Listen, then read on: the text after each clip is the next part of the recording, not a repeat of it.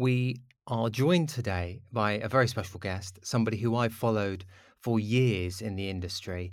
Um, Katarina's coming in from Chicago, but also from Chicago, we have uh, Perry Romanowsky, who who does uh, Chemist Corner, who um, is a very highly respected cosmetic scientist. And as I say, I've followed him for many years. I'm a, I'm a huge fan. Uh, thank you very much, Perry, for joining us today. Hello, Perry. We are super happy. Well, hello. Thank you both for having me on, and I'm uh, I'm excited to be on. I've uh, been listening to your podcast, uh, your fledgling podcast, and I'm happy to be one of the first guests. Sam, he's been listening to our podcast. I think you may have been twisting his arm somewhat. Yes. Actually, I'm a huge podcast fan, and when I saw uh, yours come up in my feed, I'm like, hmm, what's this all about? And uh, I've I've enjoyed your perspective on the cosmetic industry. Thank you, thank you. So Perry, um, I mean, tell us. Uh, give it give us and uh, our listeners a bit of a background on on where you started and and you know why you started writing books about cosmetic science and uh, and so on. Oh, sure. Thanks. Uh, well, let's see. I went to school, uh, to college, and got a degree in chemistry. Only because originally I had a deg- was getting a degree in biology, but when I got to my first senior year in college, I noticed there were a lot more jobs in chemistry than biology. So I spent an extra year, got a degree in chemistry, and just ended up uh, working for a shampoo company. Uh, I didn't have any particular uh, ambition to get into the cosmetic industry, but I stumbled into it. And, you know, I found that I really enjoyed it. Uh, I enjoy the application of science, so it's not all theoretical, and you make products that people actually use and make people happy. And so I thought it was pretty cool, and I I stuck around the industry for the rest of my career, really. But Perry, I mean, before we started the recording, you mentioned um, that when you started out, the the industry was well, uh, the how can I say the the community of formulators it was very closed, and people didn't really um, talk about the profession. Um, and how do you see that's changing? And and you know what's different uh, from when you started and today? Do you think? Uh, yeah, I would agree. When I got started in the in the early '90s, and uh, essentially when you got a job as a formulator, uh, working in industry, you learned the formulation tips and tricks within your company, but you didn't share information outside of your company. Uh, I was part of the Society of Cosmetic Chemists, so I got to meet other cosmetic chemists, but they did things differently, and we we were social with each other, but we did not share information on how to do things. And I thought that was a real shame getting in the industry because they don't teach you anything about formulating when you're going through college. Uh, colleges specialize in teaching you more to become a college chemistry professor rather than a formulator who applies science. And so when you do do get a degree in chemistry and get in the industry, you essentially have to learn how to formulate uh, from scratch. Now, having a chemistry background helps a lot, but it doesn't really teach you to become a formulator. That's all stuff you have to learn uh, on the job. And a lot of that, when I was first started, a lot of that was done with my colleagues who worked at the company that I worked at, and I, I, I got very good at making the formulas and the types of formulas we make. But I didn't learn a lot about like formulas that I didn't make, and uh, like uh, color cosmetics, for example. And I had to go and learn all that stuff on my own. Now there were a few uh, books and resources, but a lot of those are really old and uh, a lot of those a lot of the information was really out of date and so but over time, um, with the ease of publishing, say the, the internet developed over that time, and people just became a lot more open. And I, I was a big believer in uh, being open with uh, how to do science because ultimately I look at myself as a scientist, not as a person in industry. And I think we can only advance cosmetic formulating by sharing as much information as we can. Yeah, I, you know, I, I recognize that. Um that problem um, is when I because when I was studying chemical engineering, I actually picked I selected courses which I thought would be useful when I was working as a formulator, but there weren't any like any as you say any tailored courses. I had to take some um, polymer courses. I took something in some things in um, colloid chemistry and uh, yeah, just mixed it all but it is very tricky like it, is, it was a very it was very uh, difficult to kind of find information like what do you do if you want to make cosmetic products um, so I, I, can totally uh, relate to what you're saying there and there's still a lot of trial and error. Uh, it's it. I I do the a, a, cosmetic science forum, and people are asking questions, and a lot of people are are newbies to formulating, and they're asking questions which honestly people don't have answers to because people have if people have figured it out themselves, they haven't published about it. Sam, what's your experience in learning how to formulate? I took a, a, diploma in cosmetic science from the SCS, which is our version of your SCC, Perry. Yeah, and they have an excellent that's an excellent program that they have too. I feel as though if you're a brand owner, you really need to understand what you're selling. Because I didn't know anything, I used to ask the most ridiculous questions, but everybody was very accommodating and um, and very generous with their information. That is one of the things I've I've found in the cosmetic industry. Uh, everybody's very cordial, very nice. Uh, there's not a lot of cutthroat. Um, um, and there's also a lot of uh, uh somebody say moving around, like a lot of people, um, you know, work in uh, one company, they'll move to another company, and pretty soon, everybody you know everybody who's worked at one company or another. Yeah, that's so true. It's a small but friendly club. I know you've written books on on formulating Perry and um, cosmetic science. I believe uh, one of your books is in its third edition at the moment. How, who who buys your who buys those books? Well, originally the, the book that you're talking about is called Beginning Cosmetic Chemistry. And that book came out as a collaboration. When I first started in the industry, you know, I said to myself, hey, um, there should be a book for people just coming out of college and getting into the industry uh, to learn this stuff.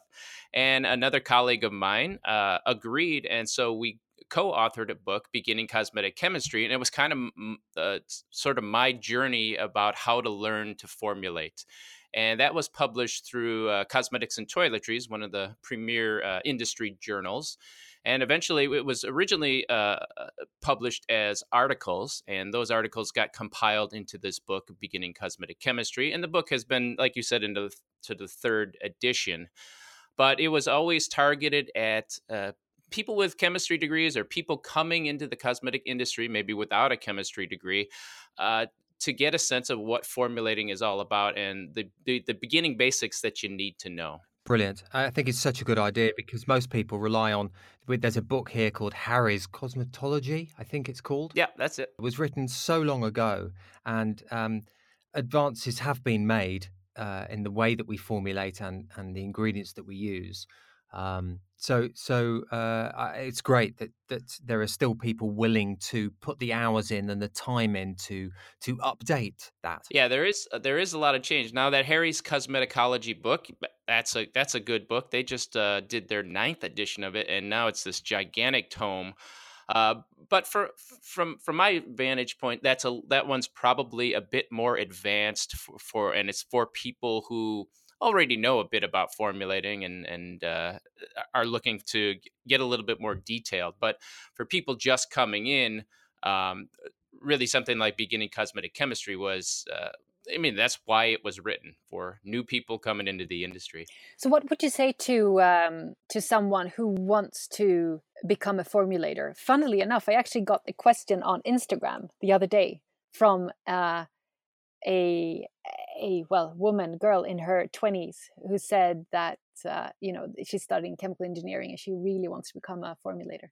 And i, I told her about our podcast and about chemist corner uh, but what would we, what would you say to a to a person like that who's like right now trying to figure out what to study and, and how to get the right information. Yeah that's i think you gave her very good advice and, and i get those kinds of questions myself. In fact i, I got them so much that uh, I've, I've written a number of uh, articles on chemist corner specifically about a cosmetic science career. Uh, the courses that are probably most relevant to somebody who's going to eventually be a formulator, uh, of course, a, a, degree in chemistry is very helpful or chemical engineering. Some of the bigger companies prefer chemical engineers that they can kind of shape into their own mold. But chemistry or chemical engineering is probably the the most suitable degree to get. A biology degree works too. Uh, but people prefer chemistry. And then in chemistry, in the field, you want to study organic chemistry. Uh, now, the organic chemistry lab is probably the closest to formulating. The biggest difference there, however, is when we were mixing things together in organic chemistry, we were hoping there'd be some sort of chemical reaction that happens. As a formulator, you mix things together and you hope nothing happens. You know, so, so it's a little less like being an organic chemist.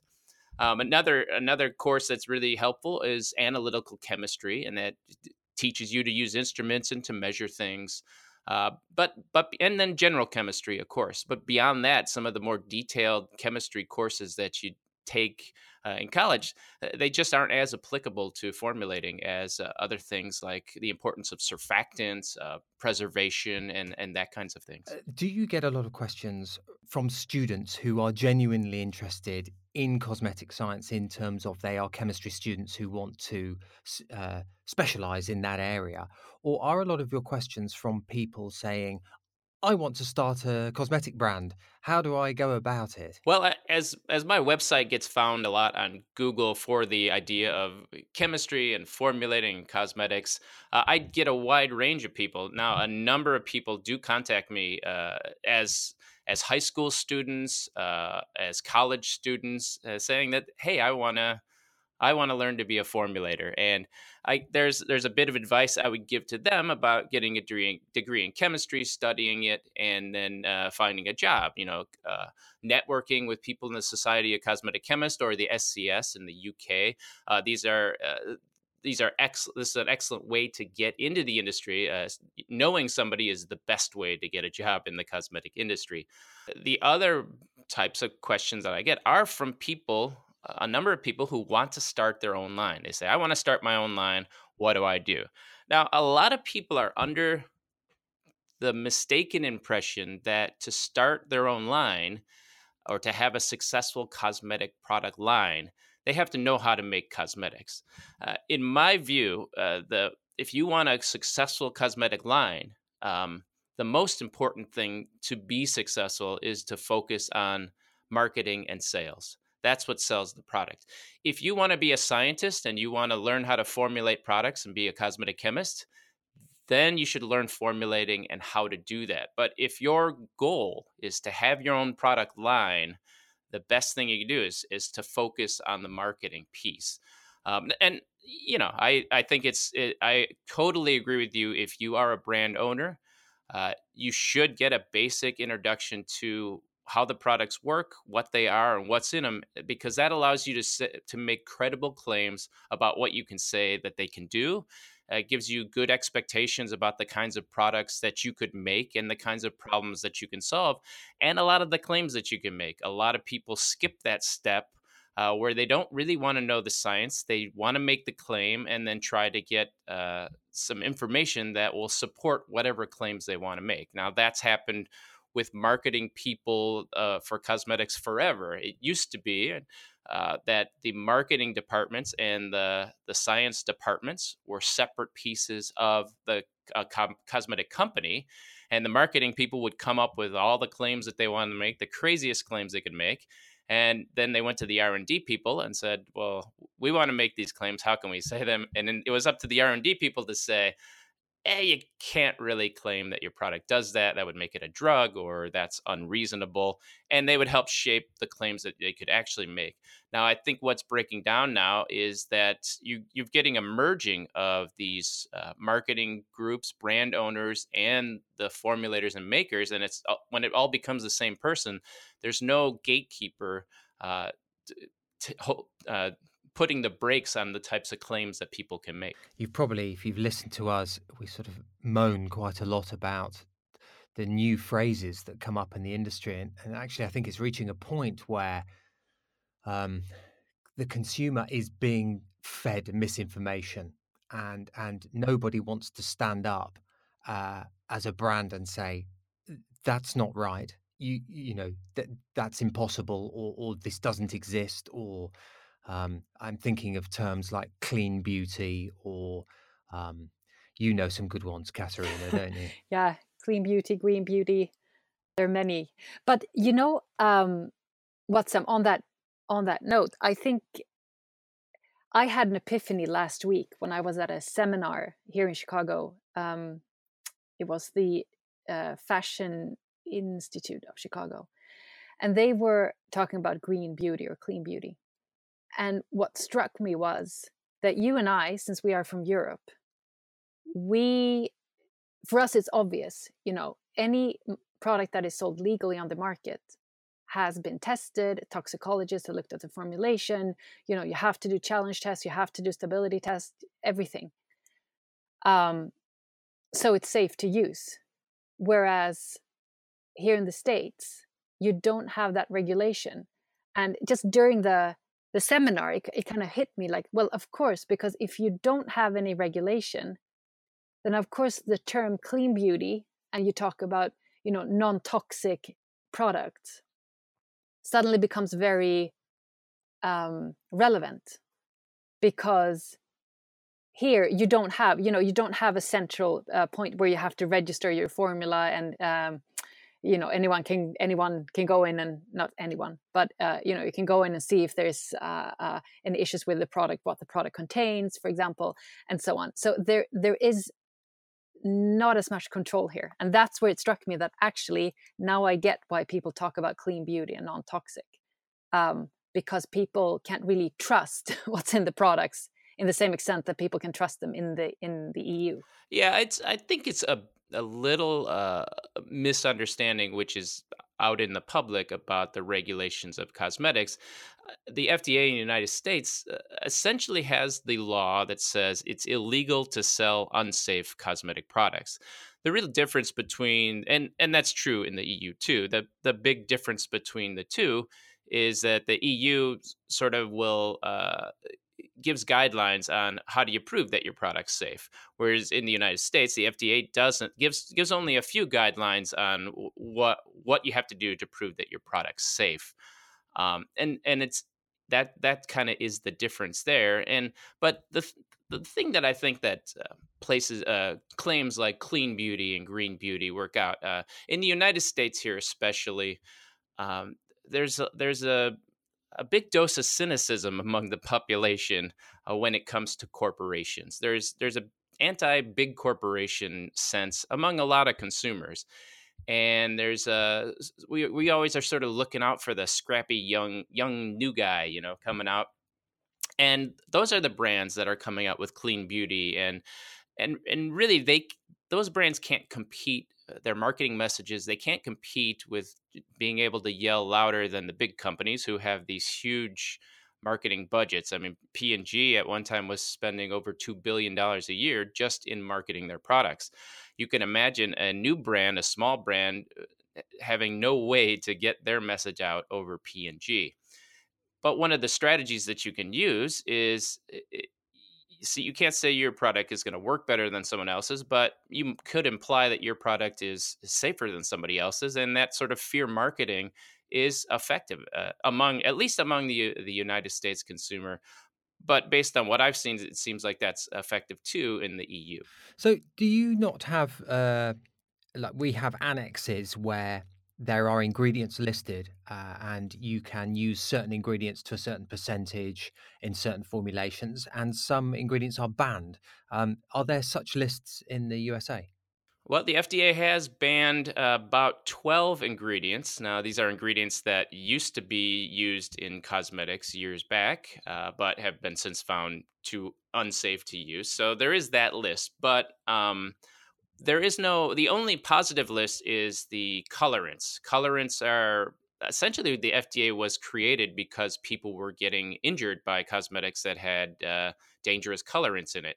And so colorants uh, uh, colorants have to be certified by the fda to be used in cosmetics. That's why you can't you can't go use a natural ingredient that's not on the approved colorant list in your cosmetics uh, in the United States. Uh, but colorants are the only ingredient that is regulated such. Uh, we don't have uh, the the annex rules like you have in the EU.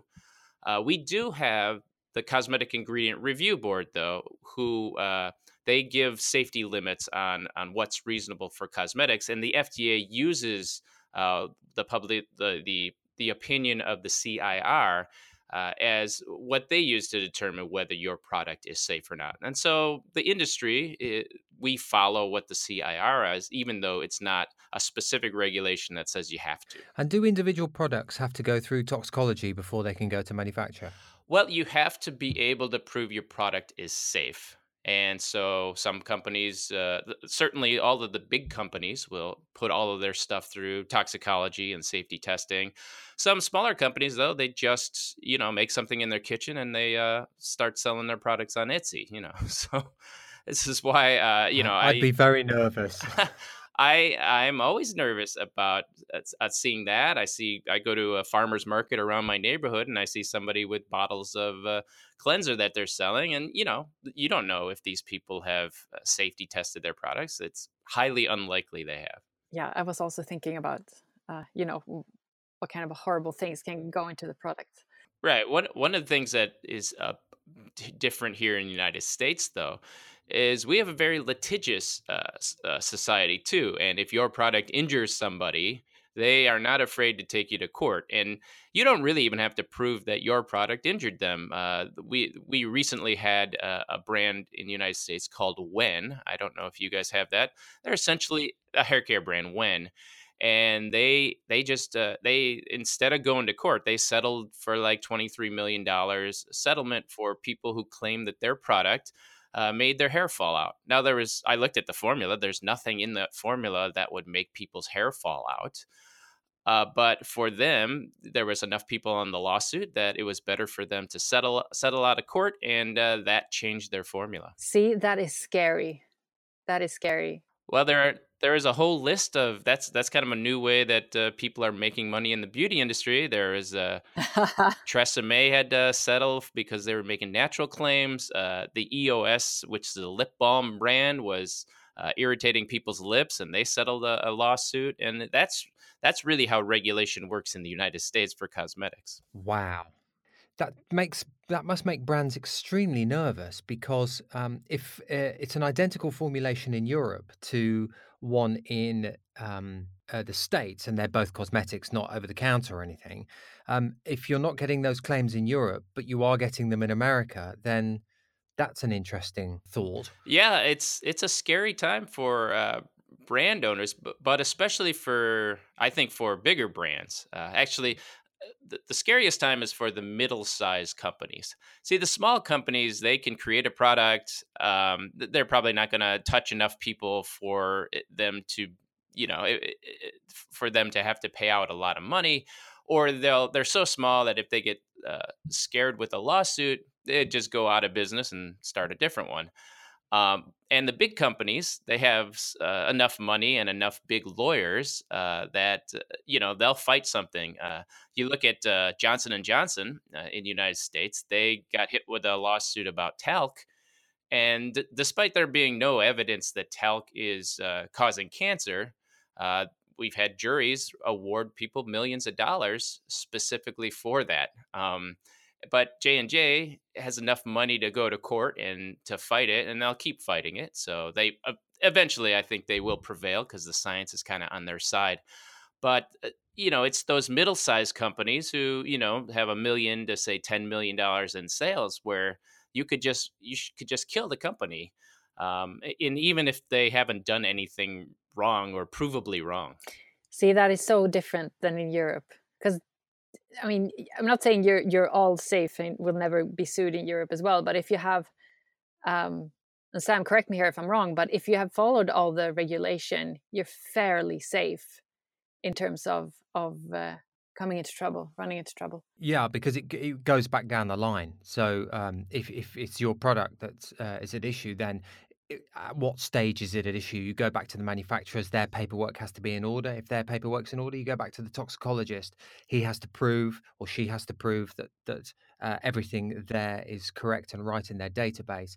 If there's still an issue, then back to the original formulator. So there's a there's a, like a chain uh, and everyone takes responsibility for each part of that chain. You have to dot the i's and, and cross the t's in, in every area, and and quite rightly, and and so it should be. It's really different. It's really just a different philosophy, though. Uh, I think what happens in the United States, uh, we like to encourage entrepreneurship.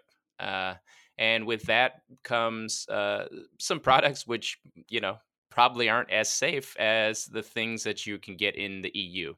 Uh, and the EU makes they want to make sure it's safe right out of the gate.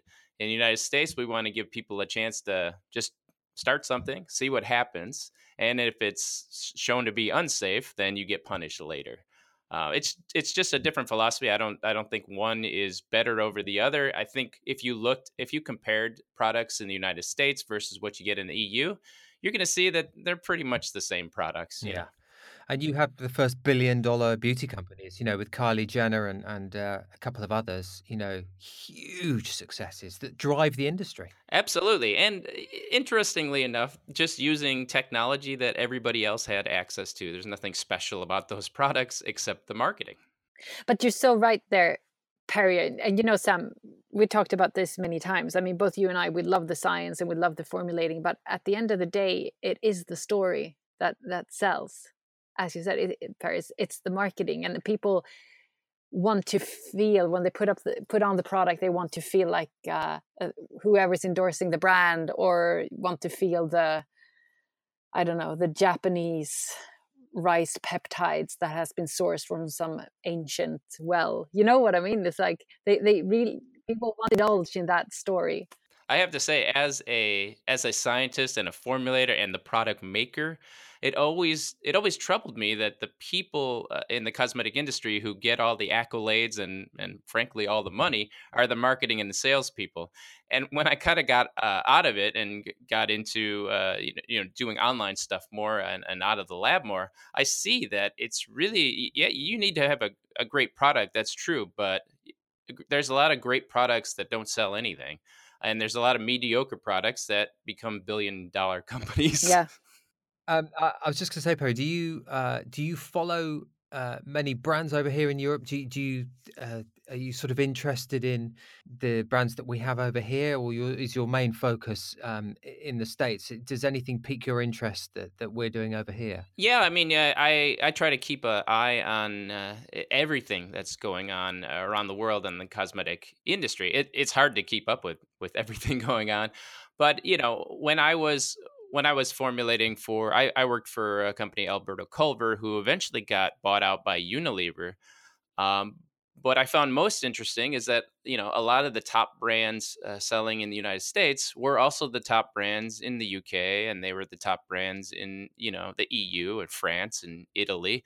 There were some local brands, but uh, I, you know Sunsilk was a brand that was everywhere, uh, and, and my focus was mostly on hair care.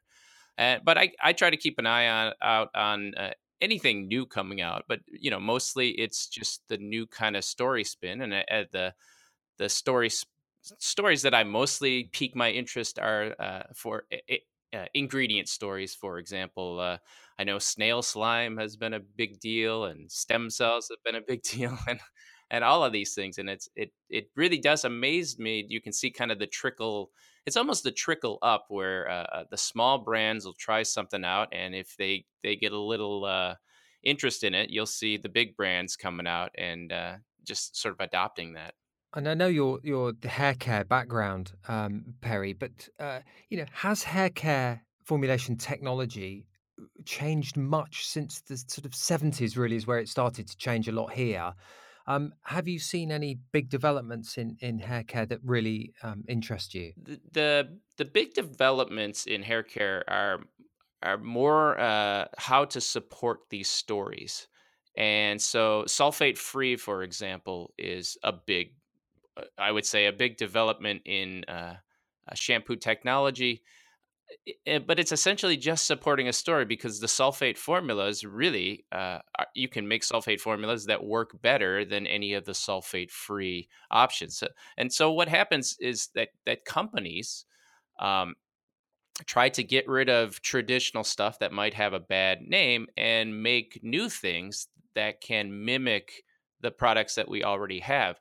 I see that a lot in cosmetics uh, where we're taking technology that works perfectly fine. Uh, we're taking away the ingredient that makes it work fine and trying to substitute ingredients maybe that are more natural, maybe that are more sustainable, or have better reputations online. And we're only making products that work as well as what was already out there. Maybe they don't even work as well. That that happened in the hair uh, the hairspray arena. Uh, in in the United States, uh, California passed a lot of volatile organic compounds or VOC regulations, which essentially uh, obsoleted the uh, the perfectly fine working hairspray products that there were. And the only way to get around the VOC regulations, which you had to add water to your formulas, and so arguably the formulas that you that are hairsprays right now don't work nearly as well as the products that worked uh, in the early 1990s were available, but that's because of regulations. And that's really what I see happening throughout the industry. It's we're taking traditional products that worked at a certain level and trying to get rid of the an offending ingredient and substitute it with something else and you're not really improving things we're just trying to get back to where we were using different ingredients and uh, it is one of the unfortunate things that i see in the cosmetic industry. However um, it's really hard to make something work better than what we already have. One thing i've seen in the hair care industry at least in sweden um, is that people are talking about washing their hair less.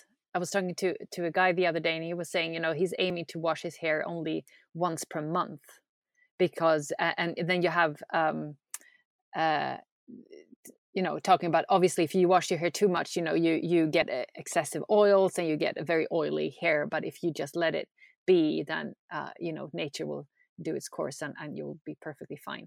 Uh, I would say that's a trend that I, that is pretty. I, it's, it's not super strong in Sweden, but it's it's definitely something people are trying out and talking about to kind of um, move away from uh, the daily hair wash or every day or every other day hair wash.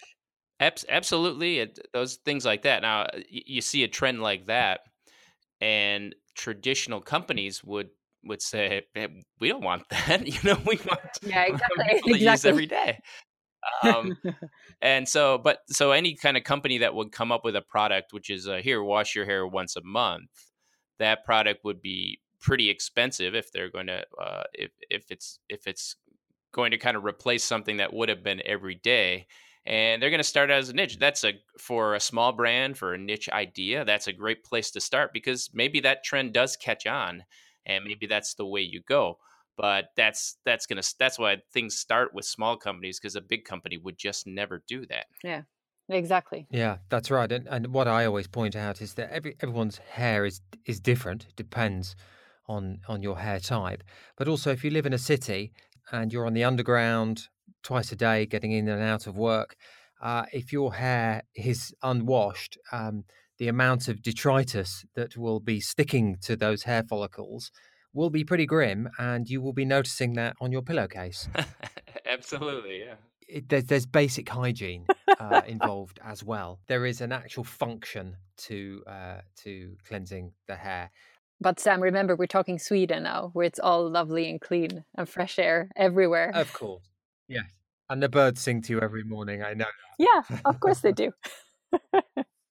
But Perry, what other trends do you see in the industry now? Well, it's hard to get away from the the impact of of of natural. Now, I, I think the impact of natural and green and, and clean beauty, it's it's all kind of the same. Um, but I think it has a bigger impact on the cosmetic marketers than it does on the consumers the reality is when you make products uh, when you make alternative products using different technologies uh, it's much harder to make products that work as well or better than the stuff that people can already use. And I think ultimately the consumer wants a product that works. Uh, they can talk about being green and sustainable, but if it's not getting their hair in the right shape that they want, or their their the makeup look they want, or their skin in, in great condition, you know they're not going to substitute. Uh, they're not going to sacrifice functionality for uh, social consciousness. I just don't think people work that way. And consumers, if you look at the best selling products right now, they're still pretty much standard products. That's absolutely right. If it's not efficacious, that it's just not going to work.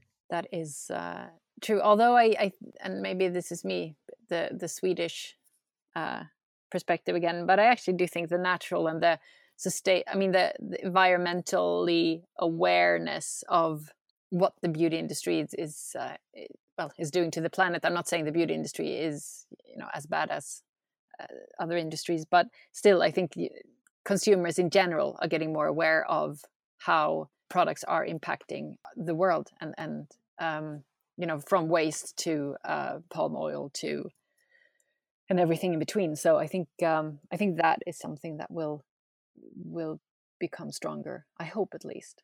Oh, I I agree with you. And one of the areas where you can see that happening is it's not just on the brand level, but it's on the store level. And stores are coming up with sustainability requirements for people that are going to supply them. And, and I see Amazon will start doing this too. And it's when the distributors, uh, uh, the products to the consumers, when they are starting to force their suppliers to do that, well, then people have to sit up and take notice. I do have a worry about this area. Um, you know, it's much more nuanced and complex than the consumer understands it to be. So, for instance, take palm oil. Palm oil is actually is probably the most sustainable and high yielding uh, ingredient because an acre of palm oil, uh, the yield and calorie content of that, uh, it takes 10 times the amount of uh, land to plant sunflower seed than it does with a, an acre of palm oil. So you've got an acre of palm oil or 10 acres of sunflower seed to get the same amount of oil. Um, and I know palm oil had a had a bad run because there was uh, issues with with uh, people rushing to plant it. Um, but but RSPO have now uh, restrained that. Um, and and actually, palm oil has a year or a 25 year life cycle, and it produces the nut year round. Whereas rapeseed oil and sunflower seed oil, they have to be replanted every year. You've got tractors using diesel every year, replanting, harvesting, replanting, harvesting. Um, so you know it's much more complicated than than the consumer wants to address. And also, if they take a flight, a Virgin flight from Heathrow to New York, 20% of that fuel tank is palm oil. So they're quite happy to do that. But the cosmetics industry takes a tiny percentage of palm oil compared to food and um, agrochemicals and, and the general uh, other industries. So I, I just don't think the consumer is educated enough to make those sweeping statements um, about those ingredients. It's one of the challenges with the beauty industry, though. We have different forces, and some forces uh, benefit from misinforming consumers.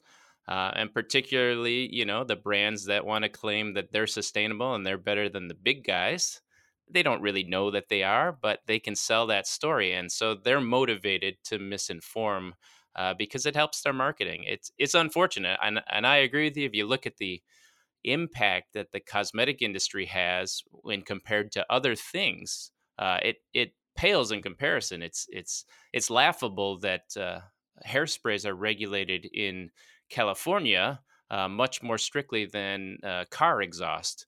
Uh, but you know, people look at uh, cosmetic, the cosmetic industry, as as kind of a a frivolous extra thing, and so it's a lot easier to pass regulations uh, in this industry than it is to something like transportation. I think that if, if people stopped washing their hair and stopped using deodorant and stopped washing and didn't have any makeup, and I mean that, that I'm sure that'd be fine, but didn't shave, or use shaving foam, and you know it, it is a sort of frivolous but also it it actually is part of part of how we behave and and how we present ourselves and how we feel about ourselves and then you get into all this psychological side of of the industry. Um, so i agree with you perry you know it isn't an essential but um, but nevertheless i think i think we do have benefits as an industry to to the way we feel about ourselves. Oh i i absolutely agree with you. I mean i I wouldn't have stayed in the cosmetic industry uh, this long if I didn't think it was uh, worthwhile. And and really, the products make people happy, and so how can that be bad? I have another question for you, Perry. That's um, going back to what we were talking about before. Um, you know, p- people starting out uh, in the cosmetic corner, and also in your podcast, you've you had very good tips i would say for someone who wants to start a lab or start you know everything from equipment to books and so on um, maybe you can can you share some of those like uh, what are the main things to think about if you want to uh, start a lab and not just make your products in your kitchen? Sure, um, I'd be I'd be happy to. Now, you know, the if you want to start a cosmetic lab, a, a lot of people uh, now the rules are going to be different in the EU than the United States, and I sort of have a U.S. perspective. Uh, here, we're a little less uh, strictly regulated. And so somebody can go in their kitchen and, and start mixing things up. Although there there are guidelines with the FDA that says, you know, you can't make products in the area where you make food, for example. So, but if, if you want to set up a lab, uh, you know, you need the first thing you're going to need is a good mixer. Now, people I've, I've seen on YouTube and or places where people use these these hand mixers or these stick blenders.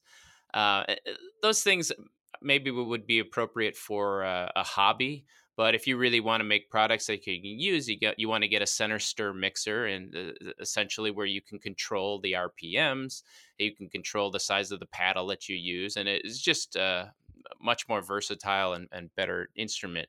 You're also going to need a hot plate. Um, cosmetics uh, you aren't like it's not like in college where you needed a Bunsen burner where you need to heat stuff up really hot, uh, but you do have to be able to boil water, and uh, a hot plate that can go up to like 200 degrees Celsius is is pretty useful. Then you of course you need beakers uh, to to to mix up all your things and you need a good scale. You can't you can't do formulating by uh, measuring out cups and teaspoons and, and volumetric things. You really have to use grams and and and uh, mass measurements and so if you get those are kind of all the things that you need a, a scale a, a hot plate a mixer and containers and uh, that pretty much could get you started and, and of course then you, of course you need uh, the raw materials because without raw materials uh, you're just mixing water i guess I'm so glad you said grams and not ounces, ounces or, or pounds or anything. I'm still learning the. Uh, oh yeah, you know, United States we still have that uh, dreaded pounds and ounces, but uh, we scientists try to talk in terms of metrics. The you know the only place that I think uh, metrics falls down is uh, I do prefer our temperature. Uh, when you're talking about the weather, because it, it feels better to me to be able to say, you know, it's over 100 degrees than to say it's like, I don't know, 35 or something. But Fahrenheit is the worst. no, I would agree with you. Like for for recipes and things and formulas, it's terrible. But for the weather, no, it doesn't make sense. Perry, uh, it's been fantastic to speak with you. Katerina, have you got any more? Do you want to speak, talk about anything else with Perry? I mean, I have so many questions, but but you know, I'm gonna let you off the hook, Perry. Now. well, we'll save it for another time. exactly, exactly. You'll have to come back. Uh, so do uh, go and follow Perry. He's he's absolutely brilliant. So on Twitter, it's at Chemist Corner uh, and at chem, um, chemistcorner.com. Um, he's full of uh, brilliant advice, uh, great education, and I really recommend um, that that you get involved. Well, thank you so much, Sam and uh, Katarina, and uh, keep up the great work. I enjoy the podcast, and you guys are, are doing excellent work. Sam, did you hear that? We're doing great, good work. I'm, I've got it on record. I've got it recorded. Yay! Thanks, Perry, so much. well, I have to say, I'm I'm I've been amused at uh, your uh, listening to your uh, adventures on Amazon and, and trying to get your products with them. I've gone through that process, and it wasn't it wasn't fun. But you got there in the end. I did get there in the end. Yeah, um, I I partnered with a friend of mine, and we launched a shampoo conditioner uh, uh, line. It, it, was really my intention just to launch it. I wanted to demonstrate how you go through and launch it, and then get it on Amazon, and then he was going to take it over from there. And and that's kind of how it went. So, are you still on there, Perry? Uh, yeah, yeah. Um, the the the product is called Phique, P H I Q U E, and uh, you know we're just trying to sell out the the first inventory run. Brilliant! I'm going to check that out. And in fact, I think uh, is it available in Europe? Can we get it over here? I don't think so. So boo. uh, I can order. I'll, Sam, I'll order some and I'll bring it when I go to London. Yes, that's fantastic. All right. Well, listen. Um, really great to speak to you both from Chicago, and and thanks once again. Yeah. Thanks. Thank you.